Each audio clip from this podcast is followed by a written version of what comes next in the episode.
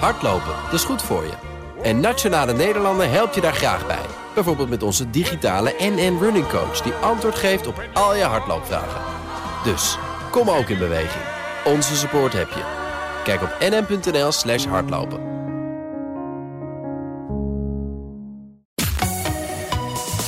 BNR Nieuwsradio.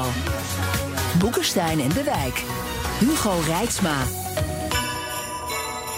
China en kernwapens. Een crisis in de NAVO. En corona met de kracht van ebola. Het zijn de Boekenstein en de Wijk donkere dagen. Met uw kerstgedachten. 2020 viel niet altijd mee, maar we bekijken dit jaar van de zonnige kant. Het kan nog veel erger. Welkom bij Boekenstein en de Wijk, op zoek naar de nieuwe wereldorde. Vanuit de boardroom van BNR Nieuwsradio, de executives van Boekenstein en de Wijk. Arend-Jan en Rob de Wijk.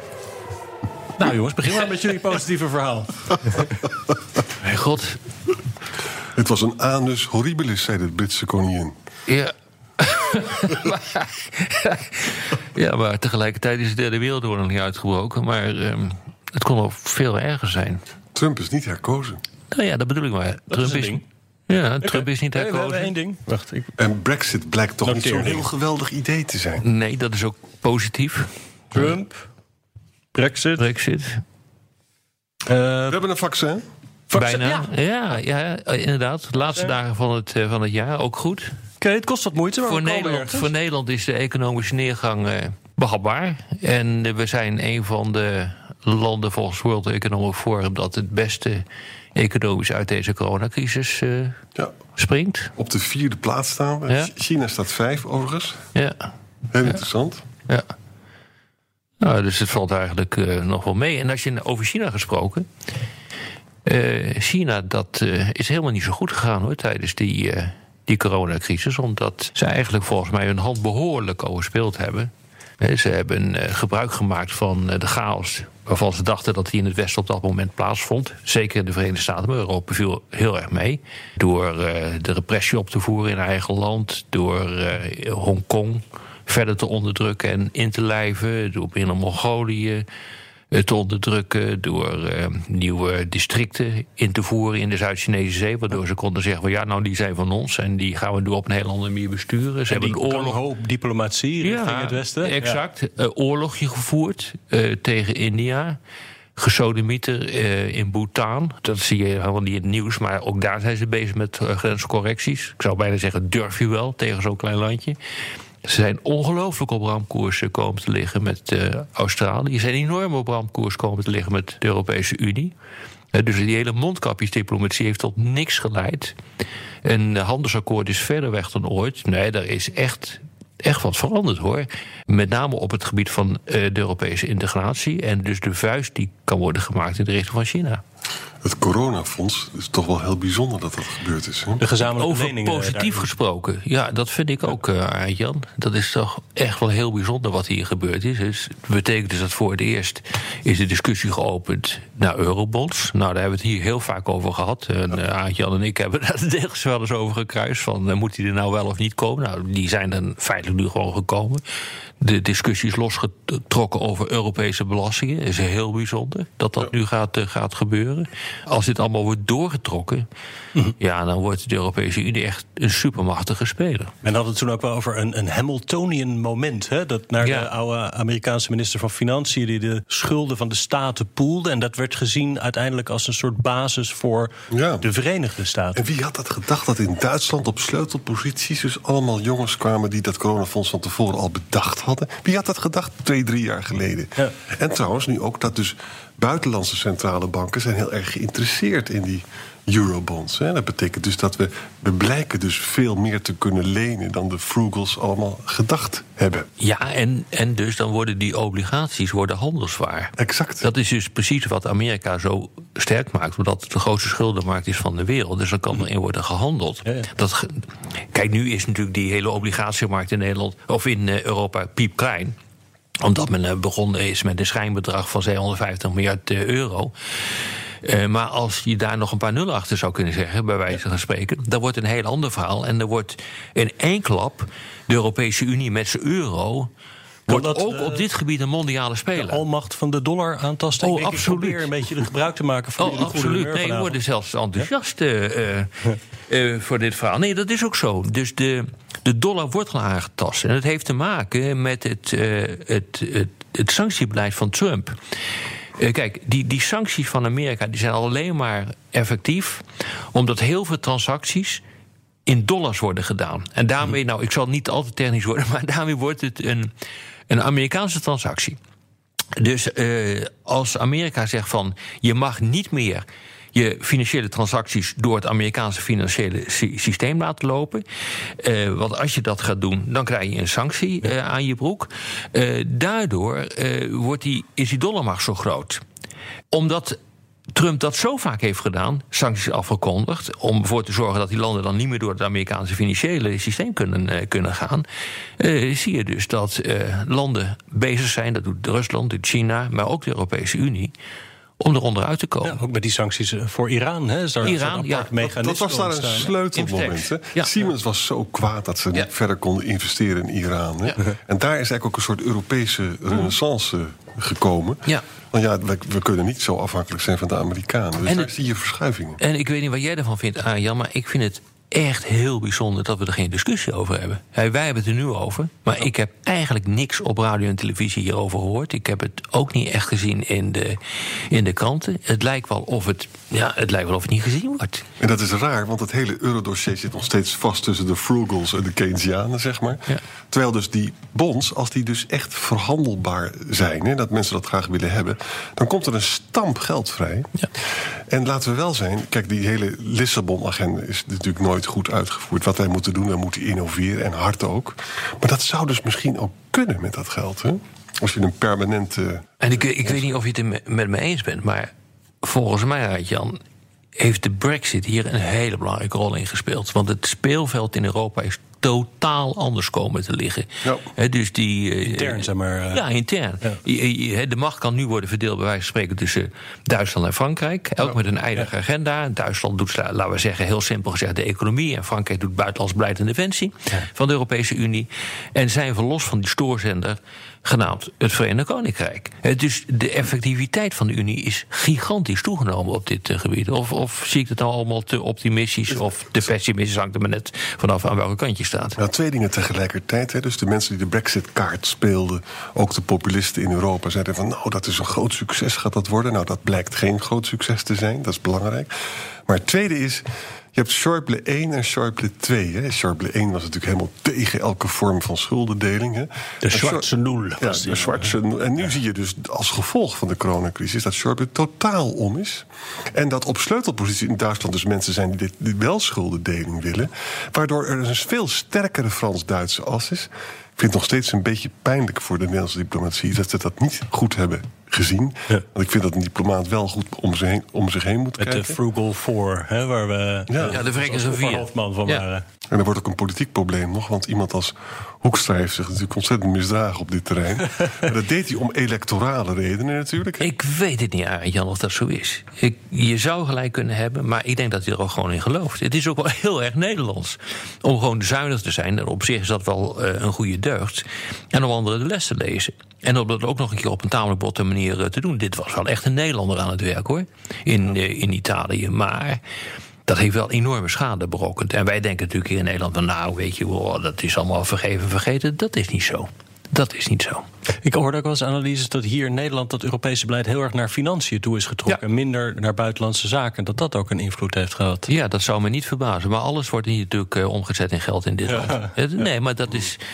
Er is, er, er is ook geen echt politiek idee over wat je met Nederland in Europa wil. Of wat je met Europa in algemene zin eh, wil. En Europa in de wereld. Dat politieke idee. Ik bedoel, ken jij maar, Jan? Maar er zijn, er zijn wel dingen aan het verschuiven, als ik het goed zie. Rutte bijvoorbeeld, hè, eh, met de VVD, die proberen nu Hoekstra te framen als een man die veel schade heeft aangericht tijdens de coronafondsonderhandelingen. hè. De VVD zelf is naar het midden opgeschoven. hè.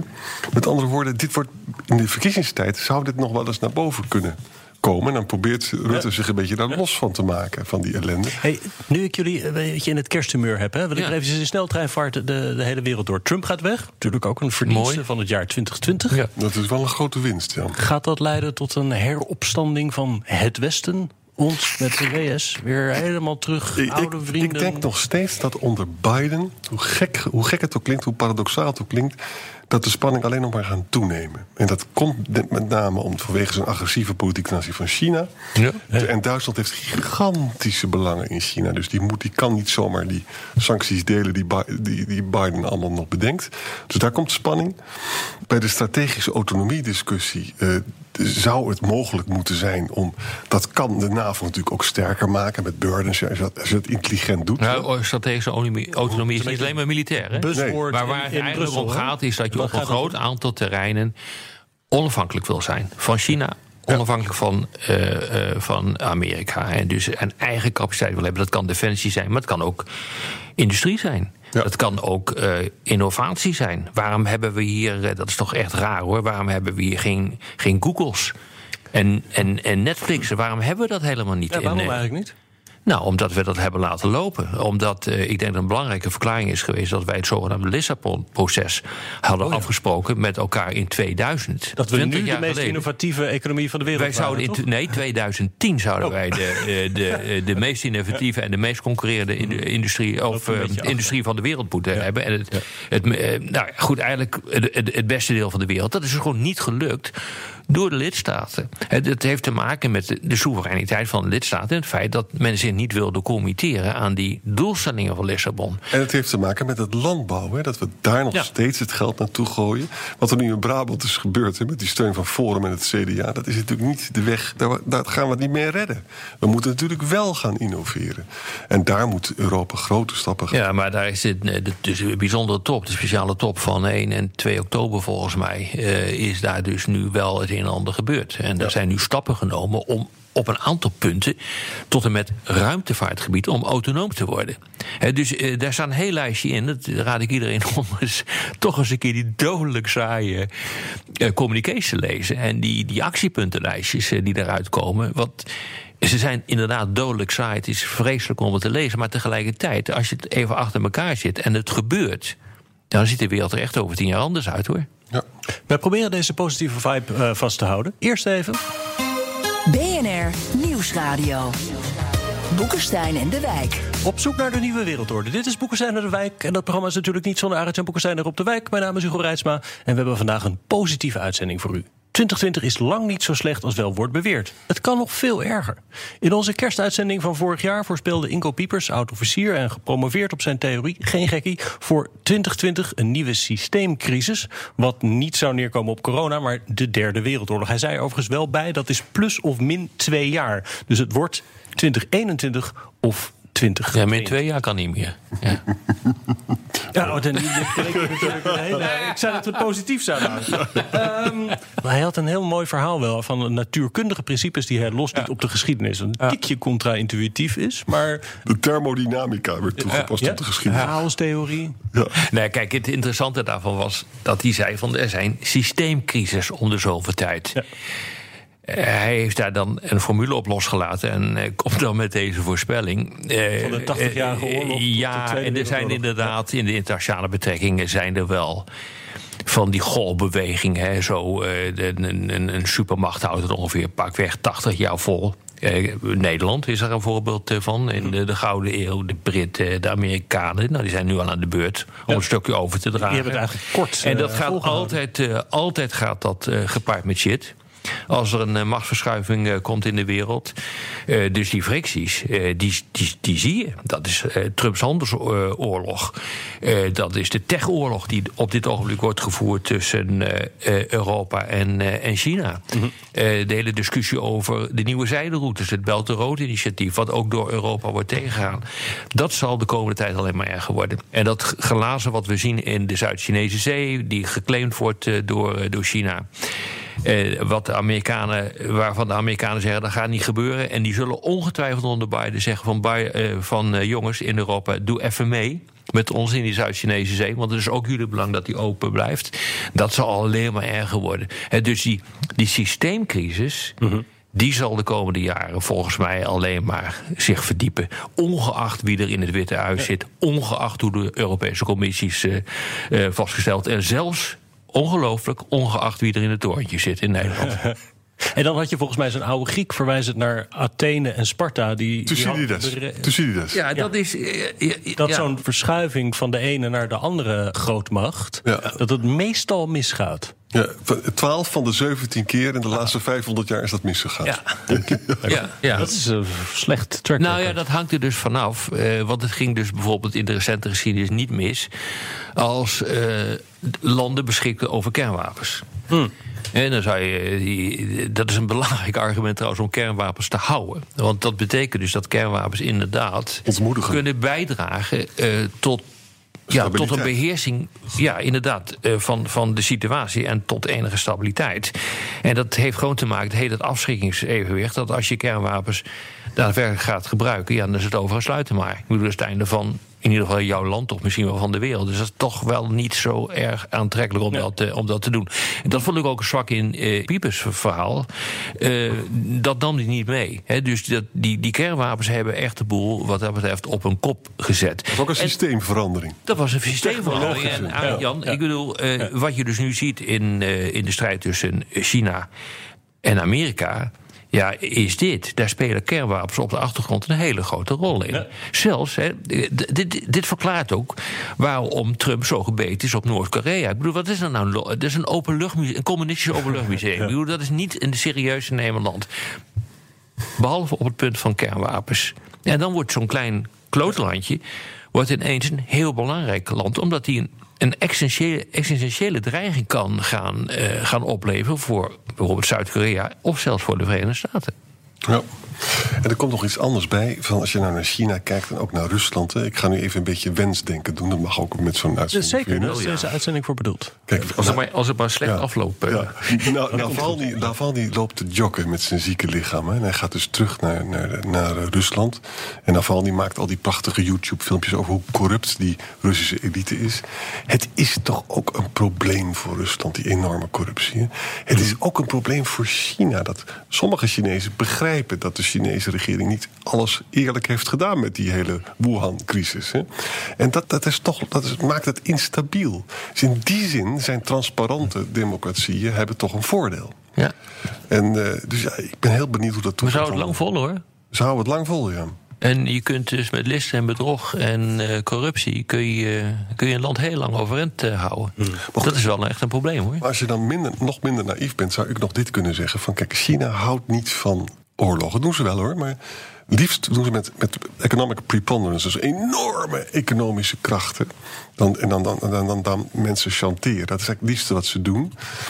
Je zou ook nog, kijk, als je met Amerikaanse politicologen nu praat, die zijn allemaal ontzettend bang voor de next war. Hè? Dat is typisch Amerikaans. Hè? Terwijl je ook zou kunnen denken van, nou, China, die zullen zo schaken dat ze proberen met hun economische geweld. Uh, een betere positie te krijgen in de wereld. Maar die zullen echt ook oorlog proberen te vermijden, lijkt mij. Nou ja, het gaat om het gaatje. Dat is natuurlijk wat, wat Poetin ook doet. Ja. dus je, uh, al die, die, die nepnieuws die uit Rusland uh, komt... al dat gesodemieter hier met, uh, met Navalny... maar dat was een zaakje wat in Rusland natuurlijk liep.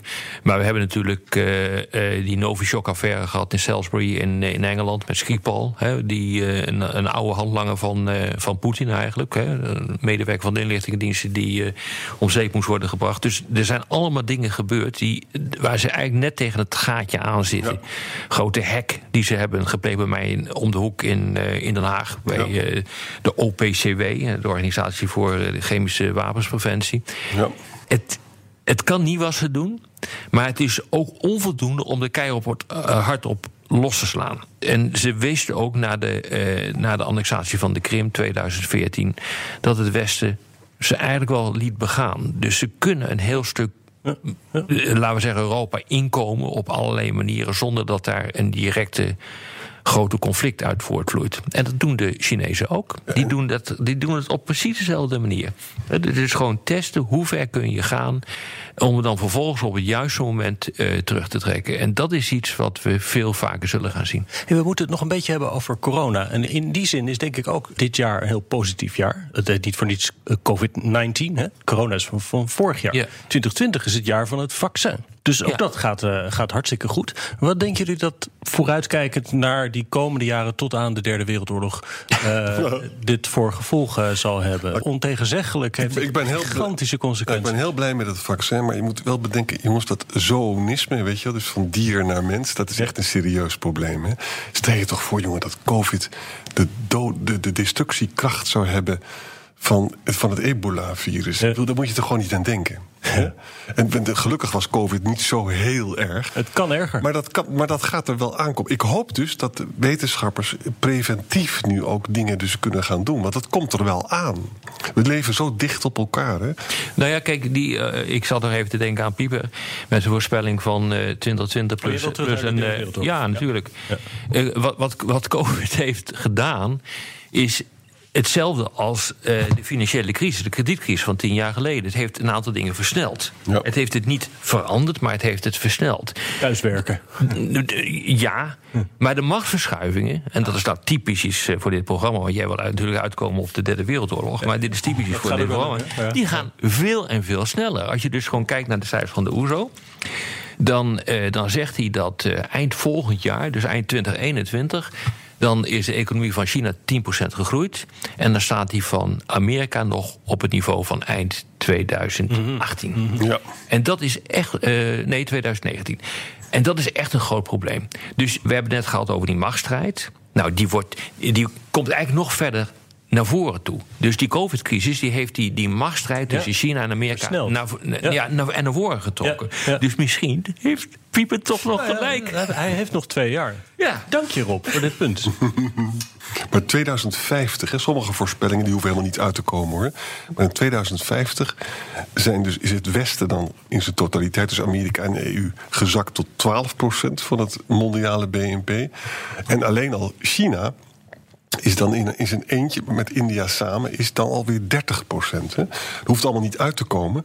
Maar het betekent wel dat er enorme krachten bezig zijn. Als, als India en China het heel goed doen in de komende 30 jaar... ja, dan worden wij wel... Maar, Jan, maar dat gebeurt al. Ik bedoel, het werk, het onwaarschijnlijk dat er gewoon eigenlijk niks heeft gestaan. Geen enkele discussie van enige betekenis. Na de oprichting van het regionale economische alomvattende pakken, hoe dat ding ook eh, heet, eh, in Azië. De, eh, het grootste handelspact, de grootste handelsvrije wereld. vrije zone, handels, van de wereld is net opgericht. Ja, Een regelrechte uitdaging voor de Europese Unie. En wat hoor je erover? niets. Niets. Dat is.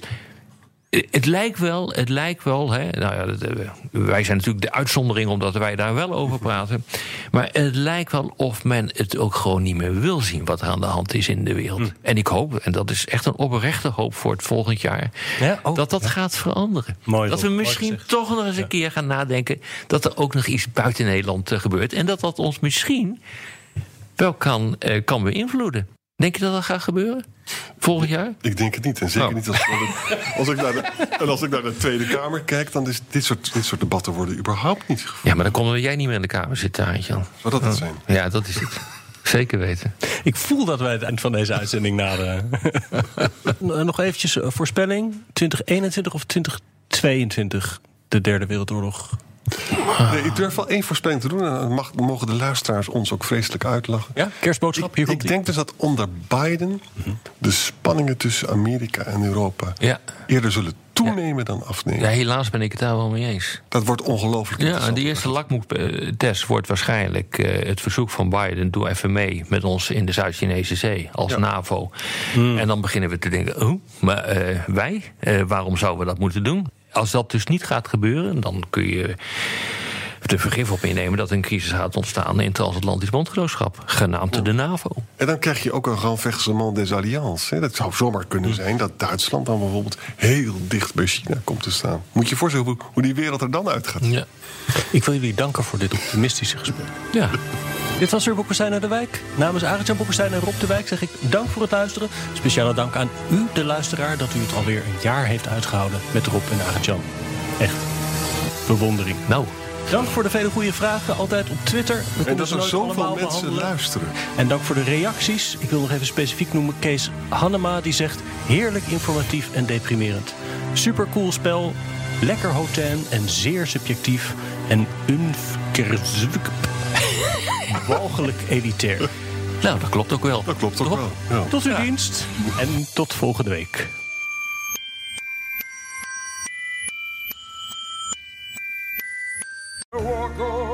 Hardlopen, dat is goed voor je. En Nationale Nederlanden helpt je daar graag bij. Bijvoorbeeld met onze digitale NN Running Coach... die antwoord geeft op al je hardloopvragen. Dus, kom ook in beweging. Onze support heb je. Kijk op nn.nl slash hardlopen.